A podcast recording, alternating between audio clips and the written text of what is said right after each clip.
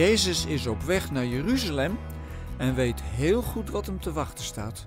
Hij gaat zo'n bijzondere weg. In de overbekende rockopera, film en musical Jesus Christ Superstar verwijst Judas hem geregeld en zeker aan het einde dat hij niet goed bezig is, dat hij veel meer had kunnen bereiken als hij zijn macht zou hebben gebruikt. Maar heeft Jezus dat dan niet gedaan? Er wordt wel eens door Paulus gezegd dat hij zijn macht juist gebruikte om er van af te zien en zich te vernederen tot de dood aan het kruis. Macht is blijkbaar niet alleen de baas spelen over anderen, maar ook de kracht om daarvan af te zien. Want dan moet je wel heel veel moed hebben, zeker als je weet dat het je dood gaat worden. Jezus koos daarvoor en bewandelde daarmee een weg die zo ongelooflijk anders was dan van de Joodse leiders.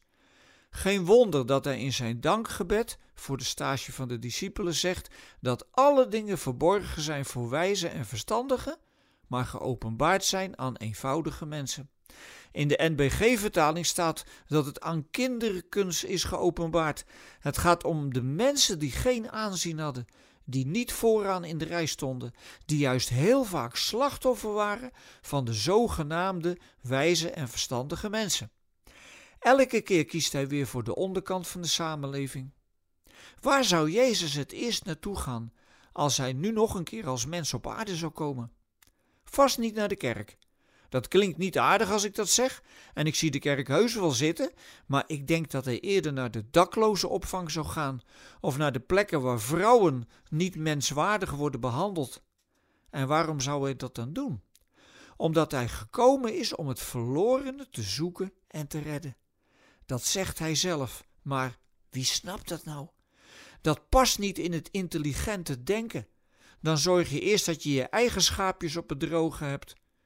Maar Jezus kiest daarvoor omdat hij Gods liefde is met handen en voeten.